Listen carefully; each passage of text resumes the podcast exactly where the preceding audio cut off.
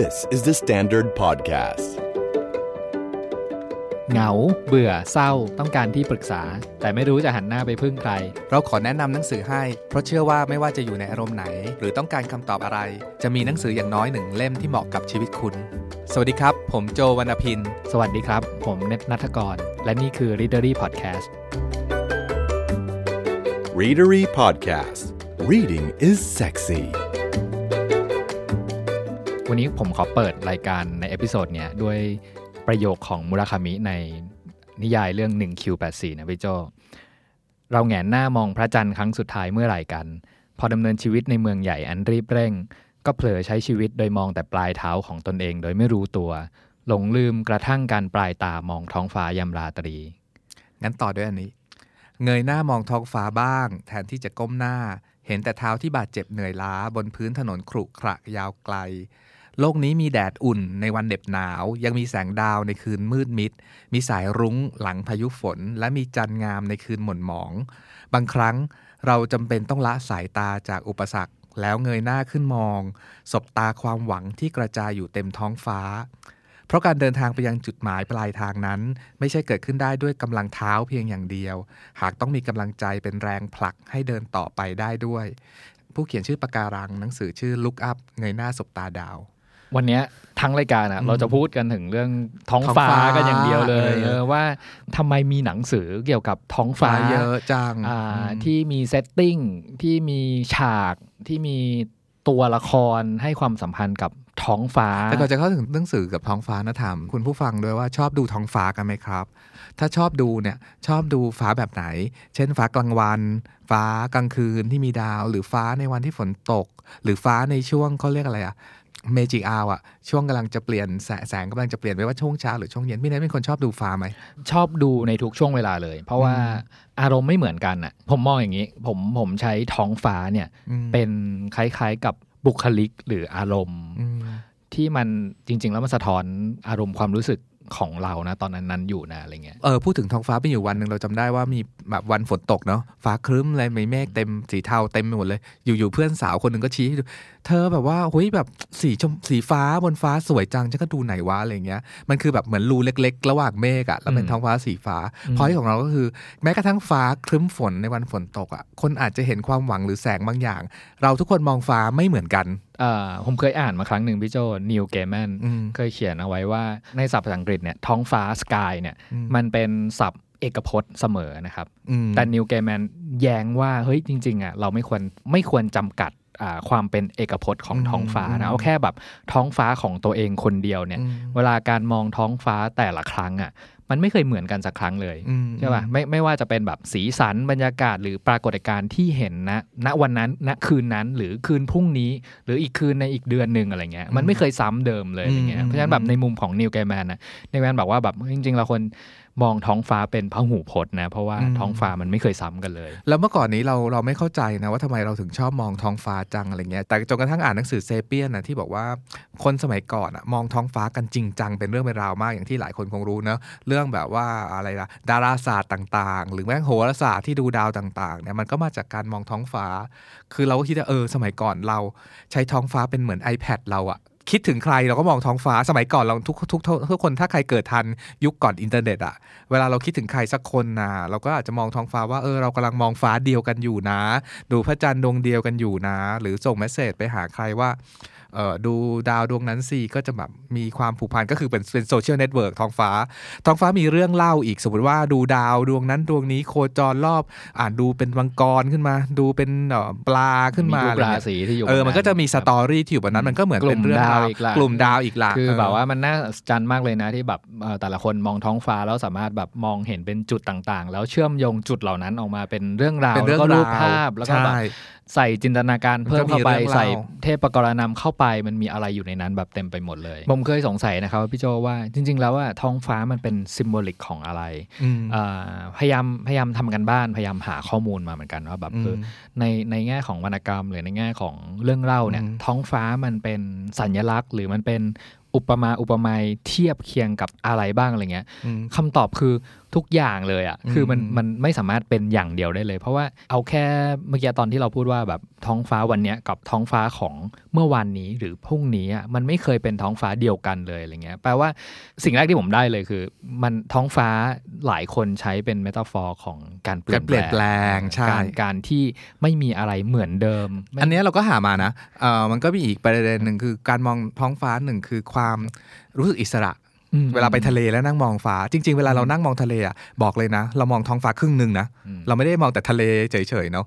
เรื่องอ่าอีกอย่างนึงก็คือเรื่องของความหวังเวลาเราดูท้องฟ้านั่งเวลาเราไปทะเลอ่ะนั่งมองฟ้าเราจะรู้สึกว่าปัญหาเราเล็กลงไปเรื่อยๆแล้วชีวิตเราเหมือนจะมีความหวังขึ้น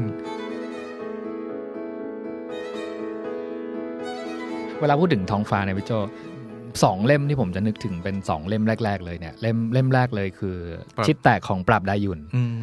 อ่ามันมีประโยคเปิดฟ้าวันนี้มีเมฆสีคล้ำหลายก้อนลอยเกลื่อนแต่คนเดินถนนล่างดูเหมือนไม่มีใครใส่ใจพวกเขาเคลื่อนไหวเป็นระลอกหลากสีสันไหลเลาะเรื่อยไปตามหลอดเลือดใหญ่น้อยที่เชื่อมต่อกันเป็นเรือนร่างของกรุงเทพอันนี้เป็นประโยคเปิดของนิยายไซไฟของปราบดาเนาะซึ่งจำได้มากเลยเนาะเราก็จำได้อะหนังสือเล่มนี้มีอัลบั้มเพลงที่เป็นอัลบั้มอ๋อเป็นเนื้อเพลงอัลบั้มเพลงประกอบหนังสือซึ่งยุคนั้นน่ะยุคยุคยุคผมอ่านตอนนั้นรู้สึกว่าโอ้ยเท่มากเลยอ่ะที่ปกติมันมันต้องเป็นซาวด์แทร็กหนังอะไรเงี้ยเนาะแต่เป็นหนังสือเล่มแรกที่แบบเฮ้ยมีซาวด์แทร็กออกมาด้วยอะไรเงี้ยแล้วแชปเตอร์ในหนังสือมันถูกเอาไปทำเป็นเพลงคือใส่เมโลดี้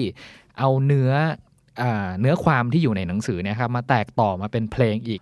กับอีกเล่มหนึ่งอ่ะที่ที่ตอนแรกยกเล่มชิดแตกของปราบดาอยู่นะเพราะรู้สึกว่ามันมีการใช้ประโยคนี้ซ้ำๆในหลายๆที่มันจนทำให้บางประโยคฟ้าวันนี้มีเมฆสีคล้ำหลายก้อนลอยเกลื่อนแล้วเราใช้หลายบทใช้หลายบทเลยนะครับมันมันเลยกลายเป็นประโยคที่เราจำมาจากหนังสือเล่มนั้นเวลานึกถึงแบบหนังสือเล่มเนี้ยประโยคที่พูดขึ้นมาก่อนคืออะไรอะไรเงี้ยแต่ว่าอีกเล่มนึงที่ที่ผมอยากพูดถึงมากๆก็คือเป็นนิยายชื่อ Diary ของชักพลานิกถ้าใครเคยอ่านชักพลานิกก็น่าจะเคยอ่านจากไฟคลับซึ่งมีแปลไทยแล้วนะนิยายเรื่อง Diary เนี่ยอันนี้ยิ่งเห็นชัดเลยว่าผู้เขียนเนี่ยพยายามใช้ท้องฟ้ามาเป็นภาษาอังกฤษมันคือ catch phrase อ่ะก็คือแบบเป็นประโยคจดจำเนาะอย่างเล่มเนี้ยสิ่งที่เขาจะพูดบ่อยๆเลยคือเขาจะพูดว่าท้องฟ้าวันนี้เป็นอย่างนั้นอย่างนี้อะไรเงี้ยเหมือนเป็นคำคำที่ได้ยินจากช่องพยากรณ์อากาศผมลองยกตัวอย่างมาให้สองประโยคก็คือแบบท้องฟ้าวันนี้ดูสงบและมีแสงแดดจัดจ้าแต่ในมวลอากาศเต็มไปด้วยเครื่องห่วยแตกหรืออีกประโยคนึงบอกว่าท้องฟ้าวันนี้ดูขื่นขมเหลือเกินซึ่งมีโอกาสเป็นไปได้ว่าจะเกิดความอิจฉาริษยาเกิดขึ้นอะไรเงี้ยคือเขาพยายามพูดล้อไปกับพยากรณ์อากาศแบบท้องฟ้าวันนี้มีเมฆมากมีโอกาสที่เกิดเกิดฝนตกขึ้นนะอะไรเงี้ยแต่แปลงประโยคเหล่านั้นจากประโยคพยากรณ์อากาศให้กลายเป็นประโยคที่ต้องการใส่เรื่องราวที่อยู่ในหนังสือเนี่ยเข้าไปในการบรรยายท้องฟ้าแทนซึ่งซึ่งตอนแรกแบบผมอ่านนิยายเรื่องนี้รู้สึกแบบโอ้โหชอบเทคนิคนี้มากๆที่ที่เหมือนเป็นประโยคที่ลอยๆอยู่ในทีวีเนาะเอามาแปลงนิดนึงอ่ะแล้วแล้วทำให้มันกลายเป็นแคชเฟรดของหนังสือเราโคตรฉลาดอ่ะขออ่านอันนี้ให้ฟังบ้างยาวหน่อยจากหนังสือใต้เบื้องฟ้าหรือ The Sheltering Sky ซึ่งเป็นหนังสือที่พลาดเวลาพูดถึงท้องฟ้าพลาดเล่มนี้ไม่ได้มันชื่อหนังสือเลยเนาะ Sheltering Sky หรือใต้เบื้องฟ้าเลยอย่างเงี้ยแล้วฟ้าในเรื่องเนี้ยมันไม่ได้เป็นแค่ฉากเท่านั้นมันเป็นเหมือนตัวละครใหญ่ๆอีกตัวนึงที่แบบคอยช่วยเล่าเรื่องแล้วก็เป็นเหมือนซิมโบลิกต่างๆตลอดทั้งเรื่องเป็นเป็นเรื่องของสามีภรรยาที่เอ่อเดินทางอยู่ในทะเลทรายเพราะฉะนั้นมันก็จะเป็นท้องฟ้าในทะเลทรายที่โอ้เกิดการผันผวนแบบรุนแรงตลอดเรื่องอะไรเงี้ยภูมิทัศน์ทะเลทรายจะงดงามที่สุดในช่วงโพลเพลทั้งตอนเช้ามืดและใกล้ค่ำความรู้สึกต่อระยะทางจะผิดเพี้ยนไปสันเขาใกล้ๆที่เห็นความจริงอาจเป็นเทือกเขาไกลโพ้นรายละเอียดเล็กๆน้อยๆอาจเป็นความแตกต่างสำคัญสำหรับภูมิทัศน์ที่คล้ายคลึงกันของชนบทวันใหม่ที่มาเยือนพร้อมสัญญาถึงความเปลี่ยนแปลงกระนั้นก็ต่อเมื่อวันใหม่มาถึงเต็มตัวแล้วผู้สังเกตจึงสงสัยว่ามันคือวันเดิมที่หวนกลับมาใหม่วันเดิมเดียวกันที่เขาใช้ชีวิตมานานซ้ำแล้วซ้ำเล่าซึ่งยังคงเจิดจ้าสดใสไร้รอยตำหนิของการเวลาคิดหายใจลึกๆเหลียวมองเส้นสายอ่อนช้อยของเนินทรายเล็กๆมองแสงใสบริสุทธิ์กว้างใหญ่ไพศาลโผล่พ้นจากด้านหลังสุดเขตผืนทรายมองหมู่ต้นปาล์มด้านหลังเธอที่ยังดื่มด่ำกับยามราตรีและรู้ได้ว่านี่ไม่ใช่วันเดิมๆ แม้เมื่อทั่วทุกที่สว่างดีแล้วและดวงอาทิตย์ลอยสูงบนฟ้าส่วนทรายต้นไม้และท้องฟ้าค่อยๆคืนสู่สภาพปกติในยามกลางวันเธอไม่กังขาเลยว่านี่คือวันใหม่ที่ต่างออกไปอย่างที่สุด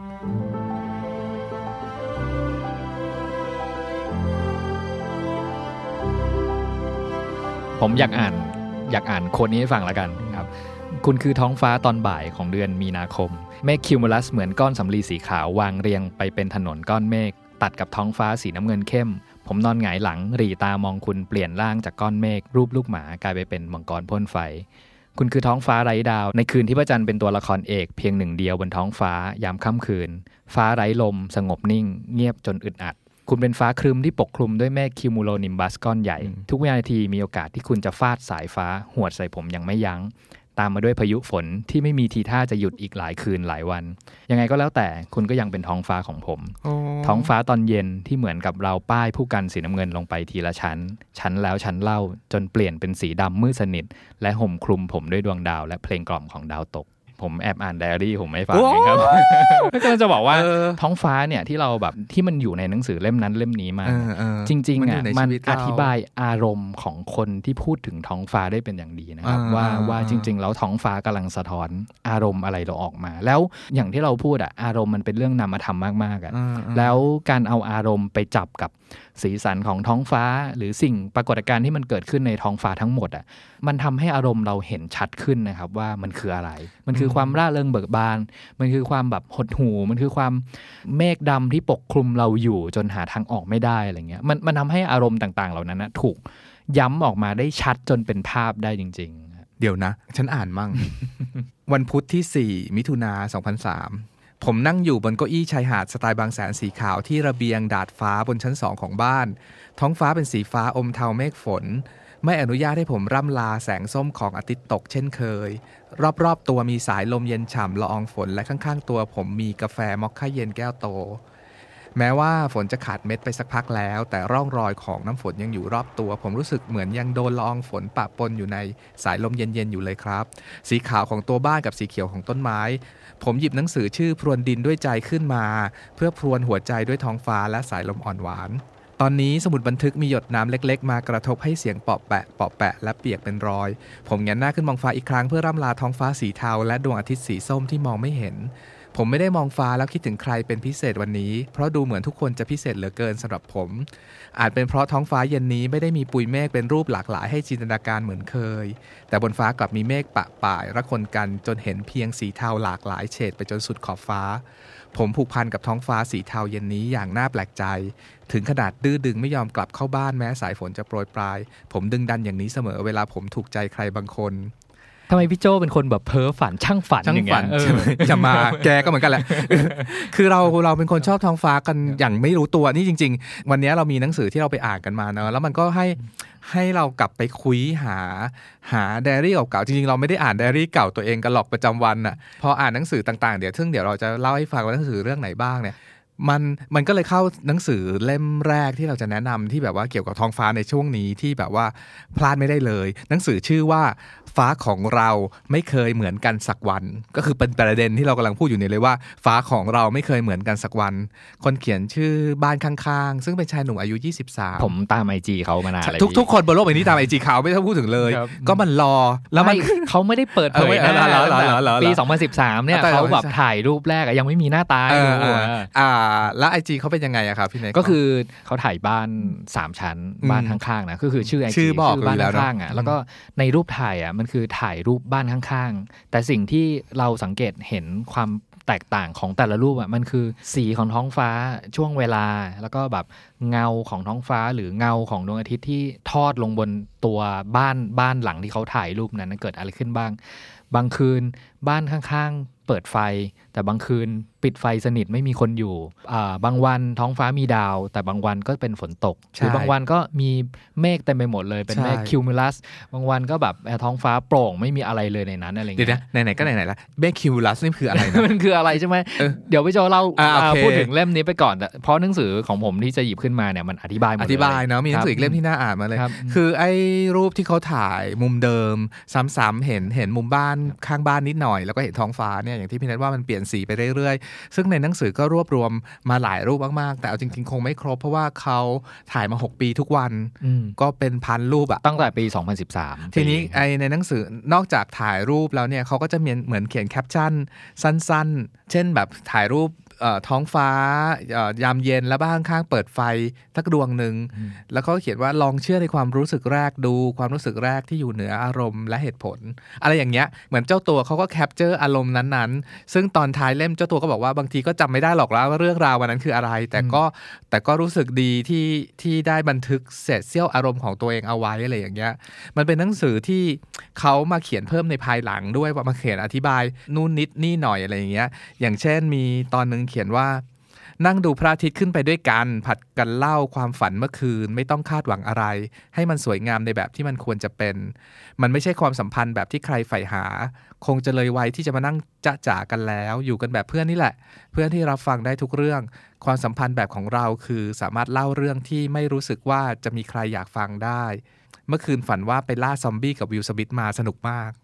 กมันเป็นหนังสือที่มีอะไรน่ารักอย่างเงี้ยอยู่เต็มไปหมดเลยอ่ะแบบว่าแหมจะใช้คำว่าสปาร์กจอยมันก็สปาร์กจอยเราจริงๆอ่ะทำให้เรารู้สึกว่าเฮ้ยอย่าลืมนะจริงๆเราก็ไม่ค่อยลืมหรอกหันไปดูท้องฟ้ากันบ้างอะไรอย่างเงี้ยคือใครที่กำลังอยู่ยิ่งอยู่ในความทุกข์ใจหรือสับสนหรือกังวลหรือเครียดหรืออะไรก็แล้วแต่มองฟ้ามันหายจริงๆนะจริงหนังสือเล่มนี้อีกอย่างนึงคือจากการที่ตาม ไอ จี เขามาอะไรเงี้ยครับแคปชั่นที่อยู่ในหนังสือผมคิดว่าเดาว่าน่าจะเป็นแคปชั่นที่เขาใช้ประกอบกับรูปภาพที่เขาถ่ายบ้านข้างๆแล้วก็ท้องฟ้ามาเรื่อยๆนั่นแหละถามว่าในฐานะคนอ่านดีกว่าว่าว่าจริงๆแล้วเราเราอ่านหนังสือเล่มนี้เรา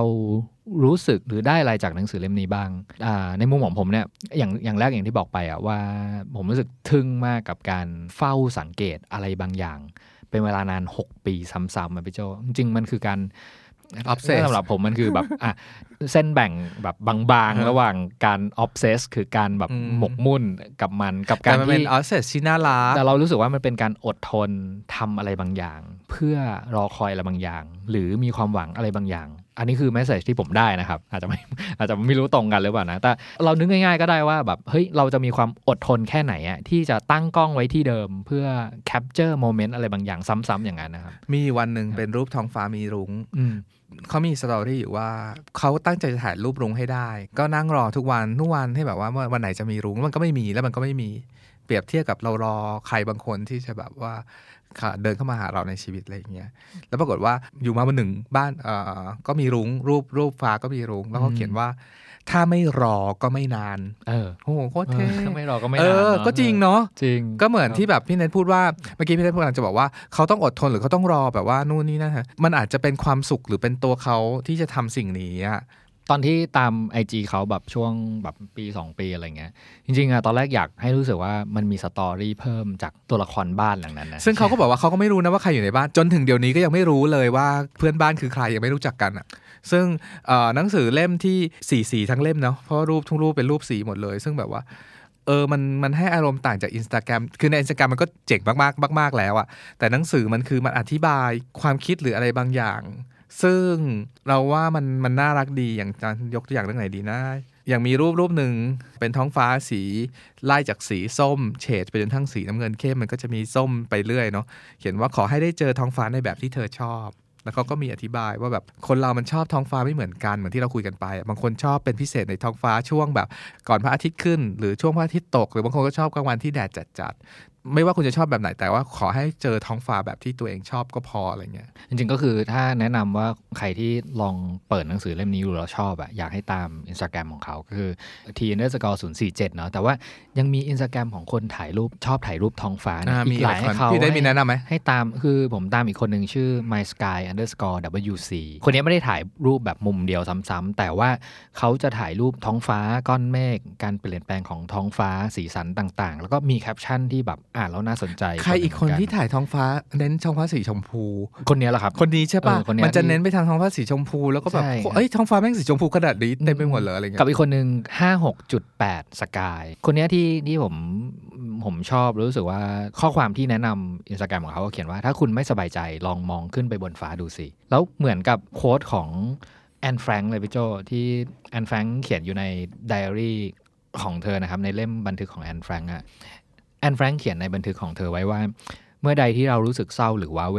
พยายามขึ้นไปบนชั้นบนสุดในวันอากาศดีมองออกไปข้างนอกอย่ามองบ้านหรือหลังคาบ้านนะจงมองดูท้องฟ้าแล้วเราจะกลับมาเป็นสุขอีกครั้งโอ้คือในบันทึกอ่าไดอารี่ของแอนแฟรงค์เนี่ยเรื่องเนี้ยมันมันลึกกว่านั้นไงตรงที่อ่าถ้าอ่านสตอรี่ของแอนแฟรงค์ในช่วงคือเขาติดอยู่ในห้องบนหลังคาสิ่งที่เขารู้สึกมีอิสรภาพที่สุดอ่ะก็คือการมองขึ้นไปบนท้องฟ้าเพราะว่าเขาไม่สามารถออกจากบ้านได้อันนี้จริงเลยนะไอ้เรื่องอิสรภาพนี่ขอบอกเลยมันมีโมเมนต์นึงที่เราทำงานเครียดในออฟฟิศแล้วเราอยู่ในตึกสูงตอนนั้นทำงานอยู่ชั้นที่สิบสามของตึกกลางอโศกอะไรเงี้ยแล้วมันเครียดอ่ะแล้วไม่รู้ทำไงอ่ะมันก็คือต้องออกไปที่กระจกแล้วมองขึ้นไปบนท้องฟ้าแล้วมันรู้สึกหายจริงๆเนาะอะไรเงี้ย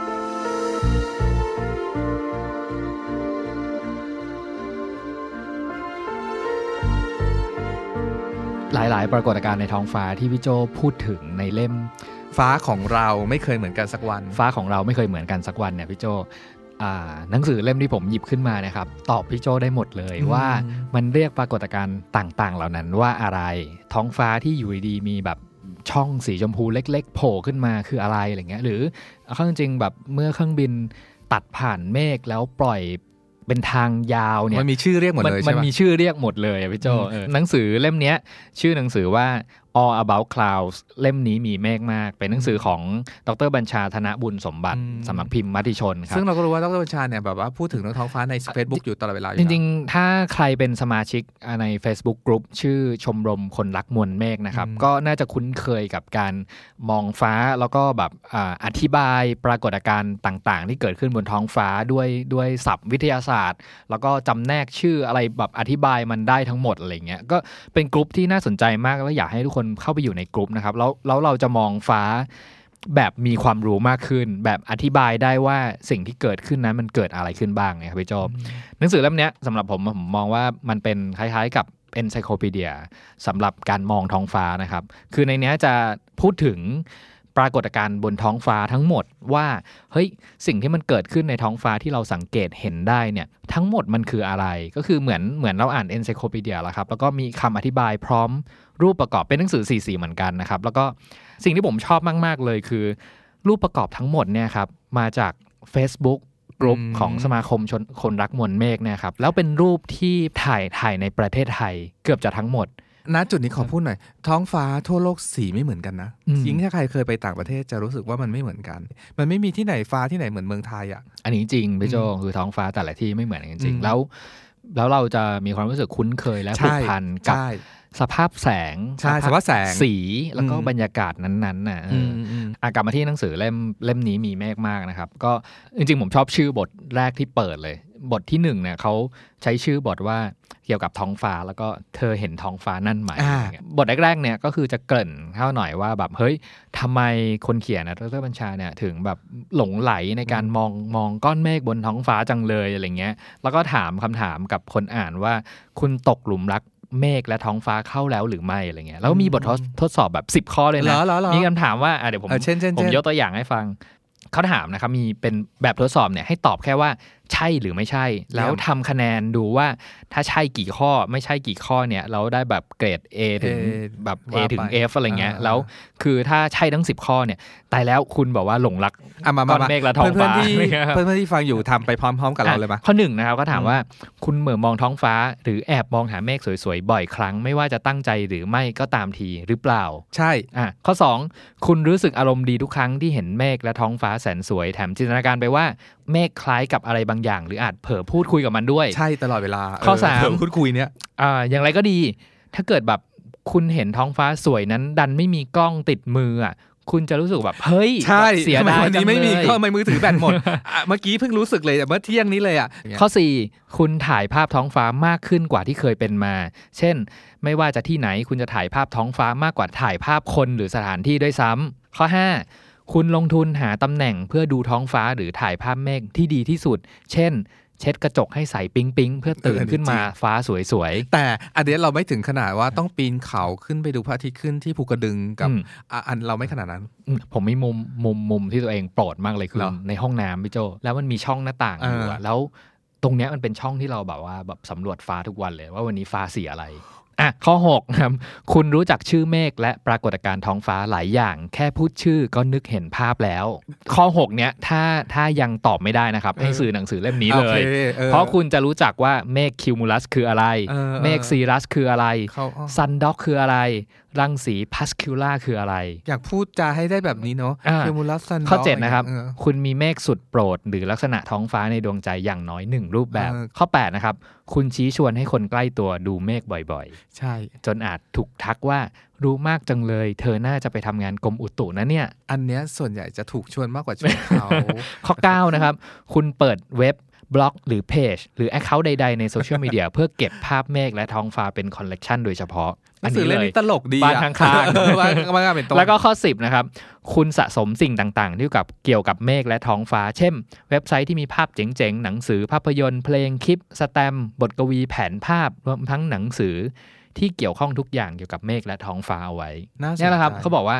ถ้าข้อศูนย์นะเขาบอกว่าคุณอ่านหนังสือผิดเล่มแล้วอะดูเหมือนคุณจะไม่สนใจเมฆหรือท้องฟ้าเลยแต่ว่าเอาล่ะนะเราให้โอกาสคุณปรับปรุงตัวไปจอยกรุ๊ปของเราชื่อชมรมคนรักมวลเมฆที่ Facebook นะครับกับข้อสิบก็คือคุณไม่ได้แล้วคุณโคม่าคุณไร้หนทางเยียวยาขอแนะนำให้คุณไปสมัครเป็นสมาชิกสมาคมหรือชมรมอะไรก็ตามที่เกี่ยวกับเมฆหรือตีพิมพ์ภาพถ่ายเมฆแสนสวยของคุณเองในหนังสือทำมือเป็นต้นคราวนี้อันนี้คือแค่เกริ่นนะพี่โจเราคงไม่มีเวลาไล่เรียงทั้งหมดในเล่มนี้แล้วแต่แต่ว่าอยากไล่สารบัญให้ดูว่าหนังสือเล่มเนี้ยพูดถึงอะไรบ้างใช่ป่ะพอ chapter ที่สองครับเขาพูดถึงเกี่ยวกับเมฆเขาจะพูดถึงเมฆสิบสกุลเมฆสิบห้าชนิดแล้วก็เมฆ เก้าพัน ซึ่งจะอธิบายแบบคือมีการจำแนกว่าจริงๆแล้วในแง่ของนักอุตุนิยมวิทยาเนี่ยเขาจำแนกเมฆแต่ละประเภทยังไงได้บ้างอะไรเงี้ยคืออย่างอย่างแรกถ้าผมจำไม่ผิดนะครับเมฆสิบสกุลเนี่ยคือแบ่งตามความสูงของชั้นเมฆตั้งแต่แบบสูงสุดลงมาต่ำสุดอะไรเงี้ยว่ามันคืออะไรเพราะว่าเวลาเราสังเกตเห็นเมฆเนี่ยรูปร่างของเมฆที่ปรากฏถ้าเป็นเมฆชั้นต่ำเนี่ยรูปร่างจะเป็นยังไงเมฆชั้นสูงขึ้นไปอีกจะเป็นยังไงรูปร่างมันแตกต่างกันแล้วก็มันจำแนกได้นะครับส่วนสิบห้าชนิดกับ เก้าพัน เนี่ยมันก็เป็นรูปร่างลักษณะที่เกิดวิธีการเกิดของเมฆที่มีดีเทลต่างๆนานาลงไปอีกอะไรเงี้ยเพราะฉะนั้นแบบอย่างที่บอกว่าหนังสือเล่มนี้มันเป็น encyclopedia เนาะคือพออ่านไปแล้วก็แบบเปิดหนังสือเล่มนี้ไปด้วยดูท้องฟ้าไปด้วยแล้วก็แบบพยายามจำแนกให้มันได้อะเราจะรู้เลยว่าเออเมฆที่เราเห็นในวันอากาศปลอดโปร่งอากาศดีแบบเนี้ยเมฆที่ฟูๆเหมือนขนมถ้วยฟูสีขาวจัดแบบนี้แล้วก็ข้างหลังแบ็คกราวด์เป็นสีฟ้าเข้มเนี่ยมันเรียกว่าเมฆคิวมูลัสนะอะไรเงี้ยเออมันก็จะเริ่มแบบมีศัพท์เฉพาะเข้ามาใช่ป่ะหรือเมฆที่เราเห็นแบบเฮ้ยมันดูสูงนะแล้วก็แบบมีลักษณะเหมือนขนนกอ่ะสิ่งเนี้ยเราเรียกว่าเมฆซีรัสอะไรเงี้ยหรือเอ้ยถ้าเกิดแบบเมฆคล้ายๆกับคิวมูลัสเนี่ยแต่ว่ามันดูเป็นสันฐานใหญ่มากแต่สีมันคล้ำแล้วก็แบบเฮ้ยมันปรากฏในวันที่ดูเหมือนจะมีแบบท้องฟ้าแบบมีเมฆฝนอะไรเงี้ยเขาบอกว่าเฮ้ยกลับเข้าบ้านนะครับเพราะว่าเมฆเนี้ยเป็นเมฆเมฆฝนแล้วอาจจะมีฟ้าผ่ามาได้ด้วยอะไรเงี้ยซึ่งชื่อมันคือคิวโมโลนิมบัสอะไรเงี้ยเออคือได้ทั้งความรู้แล้วก็ได้ทั้งวิธีการสังเกตก้อนเมฆปรากฏการณ์ที่เราแบบดูได้ฟรีๆอย่างเงี้ยคือได้ทั้งความรู้ได้ทั้งวิธีการมองแล้วก็วิธีการตีความถ้าเกิดแบบมีเราเป็นนักเขียนหรือเป็นแบบกวีในตัวมันสามารถเติมจินตนาการเข้าไปอีกว่าเฮ้ยสิ่งนี้มันเป็นสะท้อนตัวสะท้อนอะไรนะคือนอกจากเรื่องเมฆแล้วเนี่ยคือเรื่องนี้เองบอกว่ามันเป็นหลักๆมันพูดถึงเรื่องเมฆเนาะแต่ว่ามันยังเพิ่มไปถึงปรากฏการณ์บนท้องฟ้าอย่างเช่นซันด็อกคืออะไรซันด็อกนะพูดถึงแบบจริงๆอ่ะเราเห็นดวงอาทิตย์อ่ะแต่บางคนอาจจะเคยเห็นจุดสีแดงๆอยู่ด้านข้างสองฝั่งของดวงอาทิตย์ใช่ป่ะในศัพท์ภาษาอังกฤษเนี่ยเขาเรียกว่า sun dog คือหมาของดวงอาทิตย์มันคือเป็นแบบเออมันเป็นเพื่อนของพระอาทิตย์อีกสองดวงนะอะไรเงี้ยแล้วปรากฏการณ์เนี้ยเขาก็เล่าต่ออีกว่าเฮ้ยมันเคยปรากฏมันมีปรากฏการณ์บางปรากฏการณ์ที่พูดถึงพระอาทิตย์ห้าดวงหรือเจ็ดดวงที่ขึ้นพร้อมกันบนท้องฟ้าด้วยมันคืออะไรวะอะไรเงี้ยแล้วบันทึกอยู่ในหลักฐานทางประวัติศาสตร์ว่าเฮ้ยที่โรมอิตาลีเนี่ยมันเคยมีปรากฏการณ์ท้องฟ้ามีพระอาทิตย์เจ็ดดวงเกิดขึ้นมาในอดีตแล้วอะไรเงี้ยเออมันก็จะมีคำอธิบายแล้วว่าเอ้ยนอกจากดวงอาทิตย์ที่เราเห็นแล้วเนี่ยมันยังมีจุดสว่างที่เกิดบนฟ้าเนี่ย ที่เกิดจากการหักเหของแสงเกิดจากการนั้นนิดทำให้เห็นจุดสว่างอีกเจ็ดดวงพร้อมกันได้ยังไงอ่ะพี่โจ้เส้นที่เป็นเส้นเมฆบนท้องฟ้าที่ถามว่าคืออะไรใช่ไหมเออเขาเรียกว่าคอนเทรลนะพี่โจ้เออซึ่งมันเกิดจากการที่แบบสภาพความชื้นของก้อนเมฆตรงนั้นณขณะนั้นนะมันถูกก่อกวนด้วยจริงๆอ่ะเครื่องบินไม่ได้พ่นเมฆออกมานะครับแต่ว่าไอความร้อนของเครื่องยนต์เนี่ยมันไปก่อกวนเมฆแถวนั้นมันก็เลยทำให้เกิดการควบแน่นของอากาศคือผมอาจจะพูดได้ไม่หมดทั้งหมดนะครับคือแต่ว่าทั้งหมดเนี่ยหนังสืออธิบายไว้ว่าปรากฏการณ์ทางธรรมชาติและอธิบายได้ด้วยวิทยาศาสตร์เนี่ยมันเกิดอะไรขึ้นบ้างการควบแน่นของน้ำการกลายเป็นเกล็ดน้ำแข็งอะไรหลายๆอย่างอะไรเงี้ยที่จะอธิบายทุกๆปรากฏการณ์ที่เกิดขึ้นบนท้องฟ้าให้เราให้เรารู้อะไรเงี้ยการที่ทำไมฟ้าตอนเช้ากับตอนเย็นถึงไม่ได้เป็นสีฟ้าทำไมถึงเป็นแบบสีโอ้ไล่ไปทุกสีเลยอะไรเงี้ยหรือพี่โจ้รู้หรือเปล่าว่ารุ้งทั้งหมดมีกี่ชั้นสีของรุ้งเนี่ยสีแดงอยู่ข้างบนหรืออยู่ข้างล่างเออไม่เคยจำว่ะเออเคยสังเกตไหมอะไรเงี้ยแล้วถ้าเกิดแบบในวันที่เราเห็นรุ้งสองชั้นเนี่ยรุ้งสองตัวนั้นน่ะสีมันเหมือนกันหรือสีมันสลับทางกันรุ้งสองตัวอย่างเงี้ยหรอรุ้งเนี่ยไม่ได้บางครั้งอ่ะมันไม่ได้มีแค่ตัวเดียวนะไม่ได้มีเส้นเดียวนะบางครั้งอ่ะคนจะเห็นเป็นแบบรุ้งดับเบิ้ลเลยมีสองเส้นพร้อมกันนะครับซึ่งมันคือปรากฏการณ์ทางธรรมชาติแล้วกับปรากฏการณ์การหักเหของแสงซึ่งแบบอธิบายว่าเฮ้ยมันเกิดอะไรขึ้นบ้างอะไรเงี้ยถ้าเราเห็นรุ้งอยู่ต่ำแปลว่าอะไรถ้าเราเห็นรุ้งอยู่ขึ้นไปสูงขึ้นอีกแปลว่าอะไรอะไรเงี้ยมันมีคำตอบอธิบายหมดเลยเช่นแบบว่าเอาพูดง่ายๆว่าถ้าพระอาทิตย์อยู่สูงรุ้งจะอยู่ต่ำถ้าพระอาทิตย์อยู่ต่ำลงมารุ้งก็จะดีดตัวขึ้นสูงขึ้นไปอีกอะไรเงี้ยครับทำไมความรู้ทางวิทยาศาสตร์เรื่องท้องฟ้าที่พูดมาเมื่อกี้เนี่ยมันโคตรโรแมนติกเลยวะผมว่าผมว่าท้องฟ้าอย่างที่บอกอะว่าถ้าในมุมของนักเขียนหรือกวีอะไรเงี้ยเขาใช้ท้องฟ้าสื่ออารมณ์ออกมาครับเวลาเราพูดถึงท้องฟ้าเนี่ยเหมือนอารมณ์อะเราจะไปไปกับสิ่งนั้นๆด้วยคือนี่มันเป็นธรรมชาติมากๆนะพี่โจเอาง่ายๆก็ได้ในวันที่ฝนตกฟ้าครึ้มเนี่ยเราจะมีอารมณ์อะไรเราจะไม่รู้สึกหดหู่นิดๆนะเราก็อยากนอนด้วยด้วยสภาพอากาศใช่ใช่ใช่ใช่ไอ้อันนี้จริงเราเคยอยู่ในเมืองที่ฝนตกตลอดปีมีไม่ตกอยู่ประมาณเจ็ดวันหรือเวลาเราเราจะอธิบายฉากที่เราแบบรู้สึกแบบตื่นเต้นร่าเริงสนุกสนานอะไรเงี้ยคงไม่มีใครแบบใช้ฉากแบบฝนตกแน่นอนนะมันต้องเป็นแบบท้องฟ้าแจ่มใสมีถนนเป็นแบบเรียงตัวเป็นทิวเป็นถนนเมฆอะไรเงี้ยครับเออแปลว่าเมื่อไหร่ก็ตามที่เราแบบ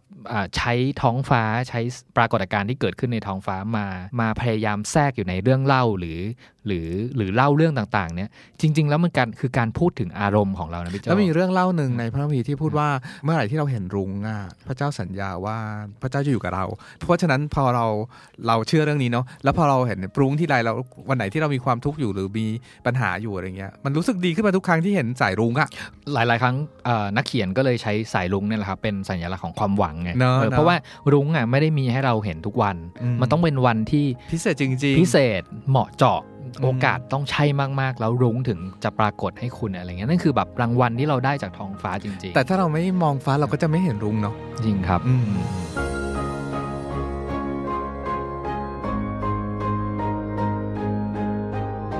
เล่มเล่มอีกเล่มหนึ่งที่อยากอยากแนะนำแล้วมันก็เป็นเล่มที่โรแมนติกมากๆชื่อว่าเงาของเมฆของมหาสมุทรเลิศมหาสมุทรเลิศก็คือก็คือวิวัฒน์วิวัฒน์เลิศวิวัฒน์วงศาอืมอ่ะเดี๋ยวเราอ่านอันนี้ให้ฟังสั้นๆโค้งขอบฟ้าอบกอดสิ่งซึ่งอยู่แสนไกล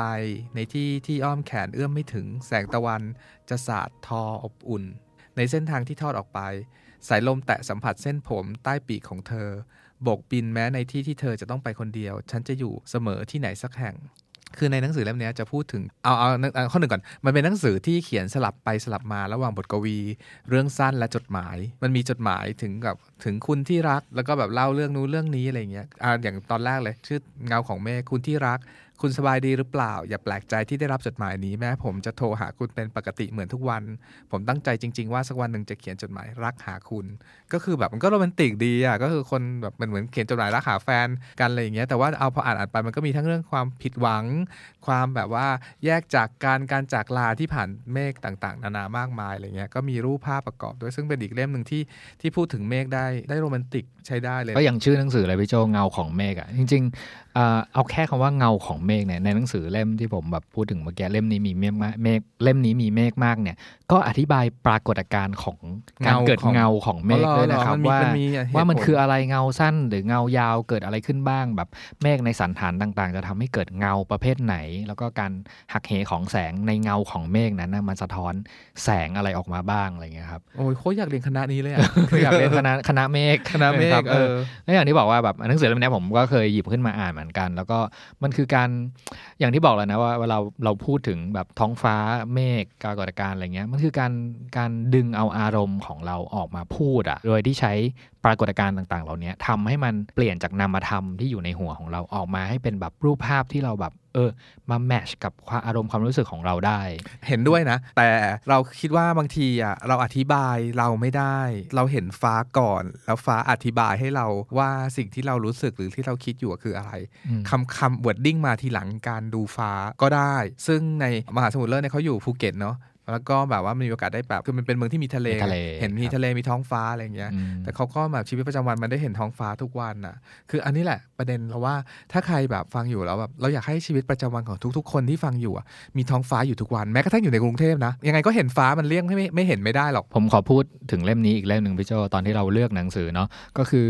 พอเลือกเลือกหนังสือที่ธีมเกี่ยวกับท้องฟ้าอะไรเงี้ยอ่าเนี่ยง่ายๆที่สุดก็คือดูชื่อหนังสือก่อนอะไรเงี้ยแล้วแล้วหนังสือเล่มนี้ผุดมาเลยชื่อหนังสือว่า Blue ท้องฟ้ามีน้ำตาเป็นส่วนมากของผู้เขียนชื่อคิมเสานะครับของสำนักพิมพ์ พี เอส อะไรเงี้ยเป็นหนังสือเล่มบางๆแล้วก็เล่มนี้เป็นนิยายขนาดสั้นแต่ว่าเปิดดูจากสารบัญก่อนก็คือเขาจะแบ่งแบ่งเป็นก้อนใหญ่ๆอยู่สี่ก้อนก็คือก่อนความเศร้าเมื่อความเศร้าเข้ามาทำลายฉันหลังความเศร้าแล้วก็ภาวะซ่อมแซมประกอบตัวตนที่ชำรุดเสียหายอะไรเงี้ยเออคือสี่ก้อนใหญ่ๆที่อยู่ในนิยายขนาดสั้นเล่มเนี้ยทำให้เราเห็นแบบธีมคร่าวๆของหนังสือเล่มนี้แล้วว่าจะพูดถึงอะไรผมสรุปให้ฟังง่ายๆผมผมอ่านเล่มนี้จบแล้วเรารู้สึกชอบมากชอบเหมือนกับที่ตัวเองชอบ Milk and Honey ของรูปิกอเลยนะครับแล้วก็จริงๆมันมีท่อนสั้นๆด้วยในเนี้ยที่อ้างอิงถึงหนังสือ Milk and Honey ด้วยแล้วผมรู้สึกว่าคนเขียนเนี่ยต้องเคยอ่าน Milk and Honey แน่ๆเพราะว่าวิธีการที่จะสื่อสารความเจ็บปวดการที่ต้องอยู่ในอาการอะไรบางอย่างอะไรเงี้ยมันเป็นธีมคล้ายๆกันแต่ว่าวิธีการเล่าออกมาไม่เหมือนกันนะครับเล่าสั้นๆง่ายๆก็คือเรื่องนี้มันเป็นเรื่องของหญิงสาวอายุสิบเก้าแล้วก็เจอกับความเจ็บปวดอะไรบางอย่างแล้วก็เธอเปรียบเปรยว่าความเจ็บปวดของเธอที่เธออยู่ในนั้นน่ะมันก็เหมือนกับฝนที่ตกใส่เธอตลอดเวลาแล้วไม่สามารถแบบทำให้ฝนหยุดตกได้หรือเดินออกมาจากสายฝนนั้นได้ตามก็แบบโคตรมันเพราะอะไรกันนะอะไรเงี้ยโคตรหนาวเหน็บเลยเนาะคำถามที่แบบเราอ่านตามไปแล้วก็แบบคิดตามไปด้วยก็คือแบบใครกันนะที่ทำให้ฝนตกใส่เธอแล้วทำไมเธอไม่เลือกที่จะเดินออกมาจากสายฝนนั้นมันเป็นความเจ็บปวดที่แบบเธอยินยอมที่จะเดินเข้าไปเปียกฝนเองหรือเปล่าคือจริงหนังสือเล่มนี้สิ่งที่ชอบมากๆอาจจะไม่พูดถึงดีเทลมันมากเพราะว่าแบบไม่อยากสปอยอยากให้คนอ่านหนังสือเล่มนี้มากๆแต่ว่าธีมที่เราสัมผัสได้จากหนังสือเล่มนี้คือการเปลี่ยนแปลงและการเติบโตที่แบบชัดเจนมากๆแล้วการเปลี่ยนแปลงและการเติบโตนั้นน่ะมันไม่ได้เกิดขึ้นจากอื่นใดเลยมันเกิดขึ้นจากข้างในเราเองทั้งนั้นเลยครับ อ, อย่างที่บอกแล้วว่าเมื่อไหร่ที่เราไม่เลือกที่จะก้าวออกมาจากสายฝนน่ะเราก็จะเปียกอยู่ตรงนั้นแหละผมอยากพูดถึงแบบเรียกว่าคำนำของผู้เขียนละกันที่อยู่ในเล่มเนี่ยนะครับคือผู้เขียนทิ้งท้ายไว้นิดนึงว่าสำหรับคุณคนที่กำลังอยู่ในพายุฝนหนังสือเล่มนี้คือสัญญาว่าคุณจะเจอทางออกและไม่ตายสำหรับคุณคนที่ผ่านมันมาได้หนังสือเล่มนี้คือเพื่อนคือตัวตนที่น่าตบจากอดีตที่คุณอยากด่าอยากจะกระชากไหล่มาทะเยาถามว่าทำบ้าอะไรลงไปแต่สุดท้ายมันจะกอดคอคุณแล้วตะโกนบอกว่าโตขึ้นแล้วนะดีใจด้วยคุณไม่เคยโดดเดี่ยวอย่างที่บอกนะครับว่าท้องฟ้ามีน้ำตาเป็นส่วนมากเนี่ยผู้เขียนบอกว่ามันเป็นนวนิยายขนาดสั้นแต่ว่าตอนที่ผมอ่านเนี่ยผมมองคล้ายๆวิธีการเขียนละกันมันคล้ายๆกับการเขียนไดอารี่พี่โจคือแต่ละท่อนมันจะสั้นๆแล้วก็อาจจะไม่ได้แบบร้อยเรียงเป็นเรื่องเล่าที่แบบหนึ่ง สอง สามตามลำดับอะไรเงี้ยแต่มันจะเป็นสิ่งที่ผุดขึ้นมาในห้วงเวลานั้นแล้วเราบันทึกเอาไว้แล้วเราอ่ะพยายามปะติดปะต่อเรื่องราวที่เธอบันทึกเอาไว้เป็นแต่ละเสี้ยวแต่ละเสี้ยวเนี่ยเข้าไว้ด้วยกันจนกลายเป็นเรื่องเล่าของเธอก้อนก้อนหนึ่งอะไรเงี้ยผ่านแบบสี่ตอนใหญ่ๆใช่ป่ะจริงเล่าคร่าวๆว่าเรื่องนี้เป็นเรื่องของผู้หญิงอายุสิบเก้าปีเนาะที่ผิดหวังกับความรักแหละแล้วก็ไม่สามารถเอาตัวเองหลุดออกจากภาวะเสียใจสิ้นหวังหดหู่นั้นได้อะไรเงี้ยแต่ว่าวิธีการที่เธอเลือกใช้คือการแทนที่จะเยียวยาตัวเองอ่ะเธอกลับเอาตัวเองเข้าไป เจอผู้คนอีกหลายๆคนแล้วใช้วิธีไปนอนกับเขาเออซึ่งเธอคิดว่ามันจะเป็นที่พาวิธีที่จะพาตัวเองหลุดขึ้นจากความผิดหวังของผู้ชายคนแรกที่กระทำอะไรกับเธอไว้อะไรเงี้ยแต่สุดท้ายแล้วเนี่ยไม่เล่าดีกว่าก็คือให้เล่าว่าเธอผ่านภาวะนั้นออกมาได้ด้วยความคิดแบบไหนด้วยสถานการณ์ยังไงหรือมันมีอะไรเปลี่ยนไปบ้างที่เธอหลุดออกจากภาวะแรกของหนังสือเล่มนี้ได้อะไรเงี้ยครับหนังสือเล่มนี้เป็นหนังสือที่ให้ความหวังนะครับอยากให้ทุกคนอ่านพูดชื่อหนังสือทีท้องฟ้ามีน้ำตาเป็นส่วนมากครับ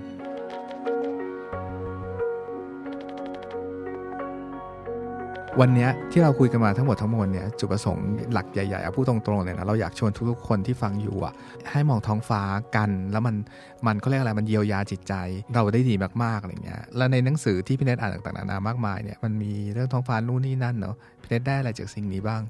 ผมรู้สึกว่าสิ่งที่เราได้จากการเฝ้าสังเกตท้องฟ้าสังเกตปรากฏการณ์ต่างๆที่เกิดขึ้นในท้องฟ้าแบบฟรีๆแบบนี้ของเรานะครับจริงๆแล้วมันคือการเฝ้าสังเกตอารมณ์ตัวเองนะพี่โจ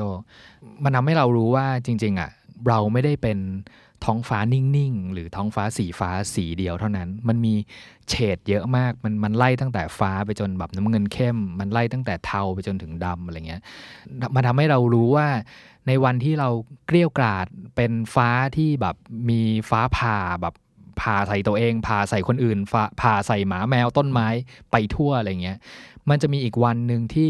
ฟ้ามันสงบแล้วมันมีเมฆขึ้นมาบนท้องฟ้าแล้วมันมีหลังฝนตกที่มันมีรุ้งให้กับเราอะไรเงี้ยคือมันเป็นสิ่งที่เหมือนเหมือนพยายามบอกกับตัวเองอะว่าเฮ้ยในวันที่เราแบบโกรธโมโหเป็นฟ้าคลั่งวันนั้นอะมันเกิดขึ้นได้มันเป็นปรากฏการณ์มันเป็นธรรมชาติมันเป็นมนุษย์มันเป็นสิ่งเดียวที่พระเจ้าสร้างท้องฟ้ามาเหมือนสร้างเราอะพระเจ้าไม่ได้สร้างเราให้มาเหมือนแบบเป็นหุ่นที่ไม่มีอารมณ์ไม่มีความรู้สึกไม่มีการเปลี่ยนแปลงเพราะฉะนั้นการเฝ้าสังเกตท้องฟ้าเนี่ยมันคือการเฝ้าสังเกตการเปลี่ยนแปลงของภายนอกตัวเราแล้วก็ภายในตัวเราด้วยจบอย่างนี้เราจะเล่าเรื่องนี้ว่าหลายปีก่อนเรามีเมสเสจหนึ่งมาหาเรากลางดึกว่าออกไปดูท้องฟ้าเร็วมีดาวดวงเล็กๆอยู่ใกล้ดวงจันทร์เห็นไหมก็แบบว่าก็โมเมนต์นั้นก็คือวิ่งออกไปดูมันจะมีดาวเล็กๆดวงนึงอ่ะดาวอะไรก็ไม่รู้แหละเขาก็บอกมาว่าดาวอะไรแหละแต่จะไม่รู้เราดาวอะไรเป็นดาวเล็กๆดวงหนึ่งอยู่ใกล้ดวงจันทร์แล้วมันก็เป็นค่ำคืนที่เรียกว่าประทับใจหรือดีมากๆของเราอ่ะเราดูท้องฟ้าเดียวกันนะกับเขาอยู่อะไรเงี้ยแล้วหลายปีผ่านมาเอาจริงๆเราก็ไม่รู้ว่าไอ้ดาวดวงนี้คือดาวอะไรแล้วมันเปลี่ยนไปกี่ดาวแล้วที่มันอยู่ข้างดวงจันทร์ดวงนี้อะไรเงี้ยแต่เราไม่มีวันลืมคืนนั้นที่เราเห็นดาวดวงนั้นเลยว่าเออเรารู้สึกดีกับคนคนที่ส่งเมสเสจหาเราขนาดไหนReadery Podcast จะอัปเดตหนังสือที่น่าสนใจให้คุณทุกวันศุกร์ ถ้าใครมีเล่มไหนอยากแลกเปลี่ยนคอมเมนต์เพิ่มเติมหรือติด hashtag Readery Podcast ได้นะครับเราเชื่อว่ามีหนังสือดีๆอีกมากมายรอให้อ่านอยู่เสมอ